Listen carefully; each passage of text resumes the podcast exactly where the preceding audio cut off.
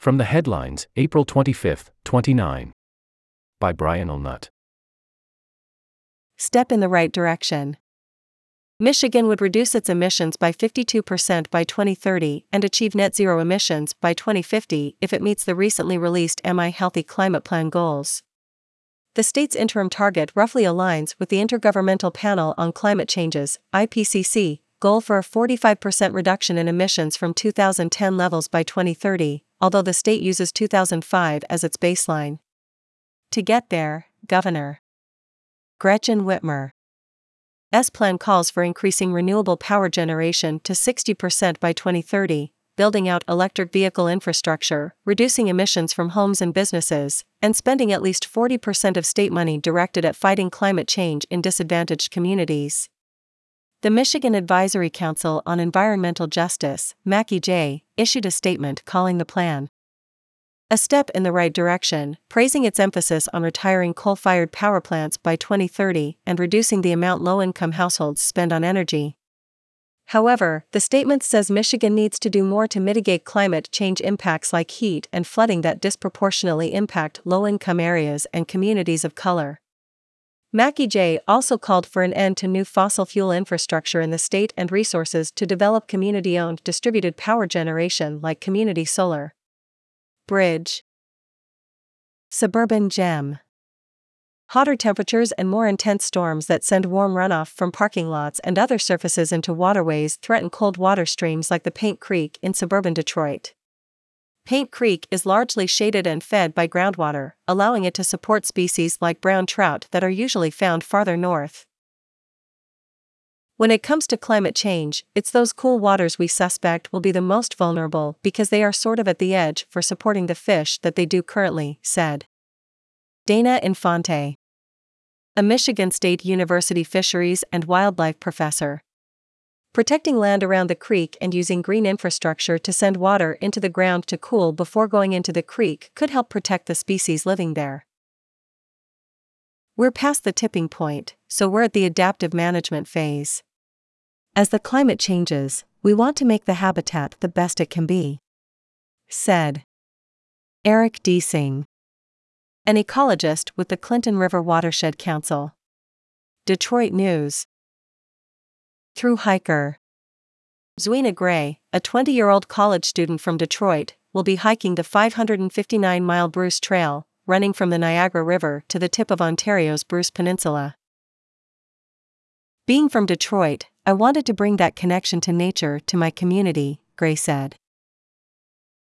It's not only important for Black people to be present in these natural environments, but it's also important for us to showcase just the freedom and liberation and just ease of existing in these spaces. Gray will be sharing her experiences from the hike on social media.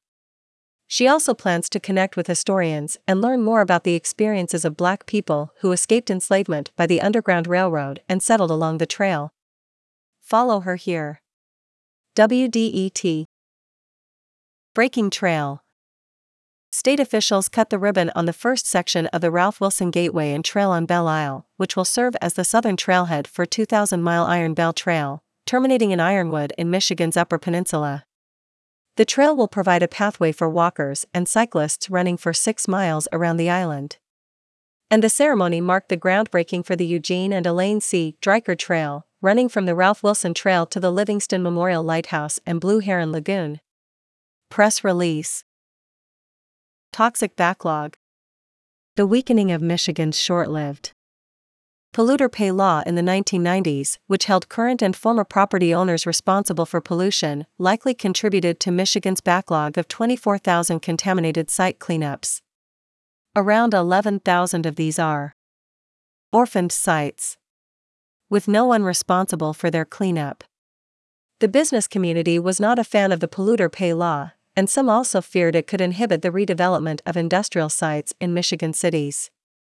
Yet, since 1990, the state has remediated just 3,125 contaminated sites, and Michigan's Department of Environment, Great Lakes and Energy, EGLE, can only work on 472 orphan sites with its current $163 remediation budget. Some are calling to revive the polluter pay law.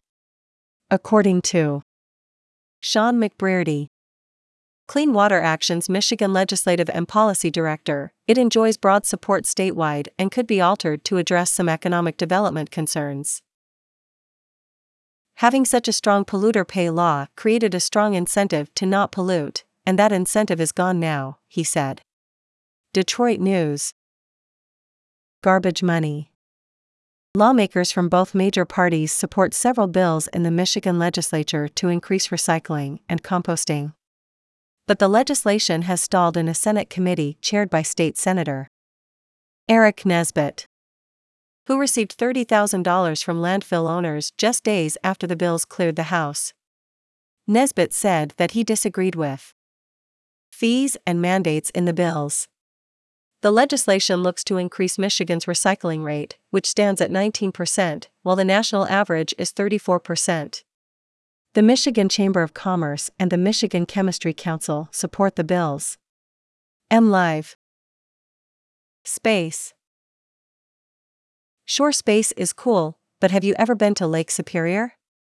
The lake's clear water, national and provincial parks, and natural Gotham wonders make the area increasingly popular with tourists. And yet, the New Yorker reports Michigan Aerospace Manufacturers Association, or MAMA, is looking to build the Midwest's first spaceport to launch satellites and other space stuff into orbit from a site a few miles north of Marquette. Some locals welcome the jobs that the project is promising, while others worry about environmental risks and other disruptions. The debris dispersion radius is a particular concern for residents of Powell Township who fear rocket debris could fall on their homes. A report from the nonprofit IQM Research Institute on the MAMA project said it was high risk and low return, adding that if they did one rocket launch a week, the spaceport would bring in about as much revenue as two fast food restaurants. New Yorker, WAPA